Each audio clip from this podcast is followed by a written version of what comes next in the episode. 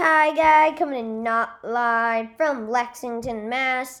And today, well, today I'm going to be interviewing a college student who was a really amazing person. And, well, I'm going to be interviewing her about COVID college. Um, uh, I'm really excited for this, so I'm just going to jump right in. So, hello. Um, hi, Sunessa. Would you like to introduce yourself? Sure. Thank you so much for having me, Kai. I'm excited to be a part of the Kai Guy Show. So, hi everyone. My name is Sanessa, and I'm 19 years old. I am from a small country town called Lucas, Texas, and currently I'm a freshman at Texas A&M University, and I'm pursuing a bachelor's degree in business. Some things I like to do in my free time I love to sing, play tennis, hang out with friends, and play with my cute little dog, Sage. She's a Cavachon. So she's a mix between a Cavalier King Charles and a Bichon Frise. Um, yeah. What was college in COVID like, and were you still able to have fun? Yeah, so, you know, college during COVID was a very unique experience. Um, I had never done online school before, so having most of my classes online, it led me to feel a little disconnected from my professors at first, and it made it a little harder to meet my fellow classmates and peers.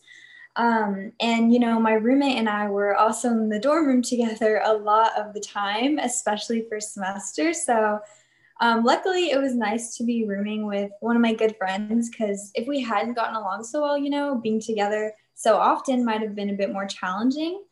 Um, but I have met some great people through joining extracurricular organizations and uh, getting involved with the food pantry on campus. So I think having this involvement really helped me to make friends and meet people that were interested in the same things that I was. And so I think that really, really helped me, uh, especially with the transition from high school to college and kind of finding my friend group, even though it was uh, pretty hard to meet people when everything's kind of virtual and over Zoom.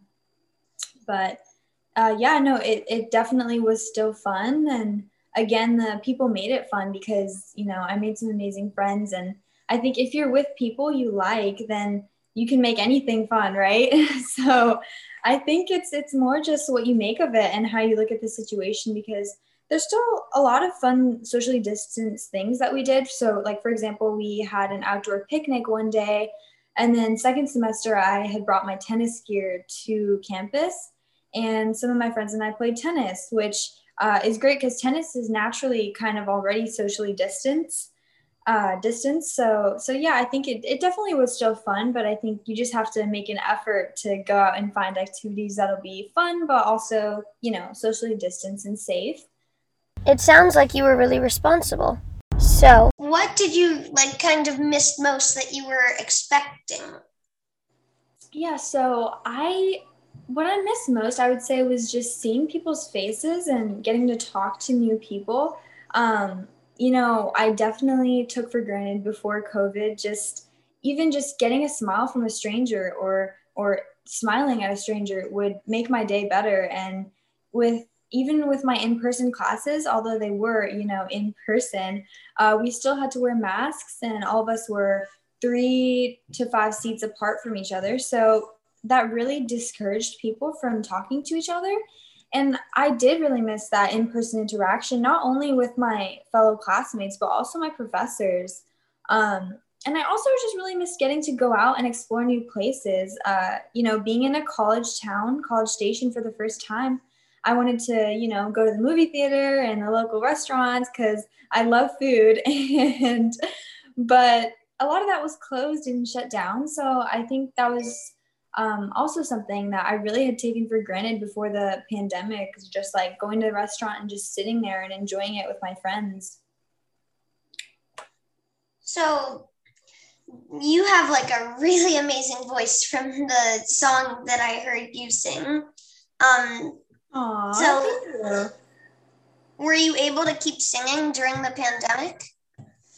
Um, Thank you. So so yeah, I I was able to. I I sing mostly kind of as a hobby. Um, I don't I, I don't really perform in front of people because I do have stage fright, but I'm working on it. Um, So, so I did. I was able to still send videos to my family um, of me singing for different occasions. So that really wasn't affected by COVID. Um, so yeah. So, are you in a singing group or not? Uh, no, I'm not in a singing group currently. I was in choir in high school, but I haven't really thought of joining anything like that as of now. Um, but it's probably something that I would want to do in the future. Maybe, maybe next year. I'm definitely gonna look into it because obviously I love singing. It's one of my favorite hobbies. So to be able to do that with a group would be awesome. I also hear that you um, had COVID. What, what was it like? Right. Yes. Okay. So, um, yeah, so COVID was not fun. So, what happened is I went back home for Thanksgiving and Christmas break in November, and my dad was the first to get it. And we're not really sure where or how he got it, but he brought it home and infected my mom, brother, and me. So, for Thanksgiving and Christmas, um, all four of us, we all got to be quarantined in the house together. So, that was a pretty fun Christmas and Thanksgiving. But no, so I remember I had body aches and I felt really fatigued and cold a lot of the time. And then shortly after, I lost my smell and taste. So I didn't have much of an appetite. Um, and it became kind of hard to breathe. I had a couple bloody noses. Um, so during that video, uh, you saw me singing Silent Night. Actually, I was actually really struggling pretty hard to, to finish the song. So hopefully it sounded okay, but um, Sounded amazing. Thanks so much. But yeah, no, it was especially fun because all four of us were experiencing symptoms together. And you know what they say misery loves company. So at least I was not sick and alone. Um, no, but yeah, so that's what happened. Did you have any extended side effects? I did. I actually still do. So uh, it's been four months since I had COVID. But I now have this condition. I looked it up on the internet and it's called parosmia, where everything I smell and taste is distorted. So, and actually, my mom has this too. For some reason, it only affected the females of our household. So, my mom and I are still, for some reason, still have this. But um, basically, like all meat tastes rancid, and then coffee smells like burnt rubber. So, it's pretty awful. But I've been staying away from meat and processed foods because what I've found tastes the best is just like salads and fruits. And so I wonder if this is like my body's screening mechanism for trying to get me to eat healthier. But regardless, I mean, it's working. It's not fun, but I am eating healthier because of it. Um, so yeah. So, um, what school do you go to?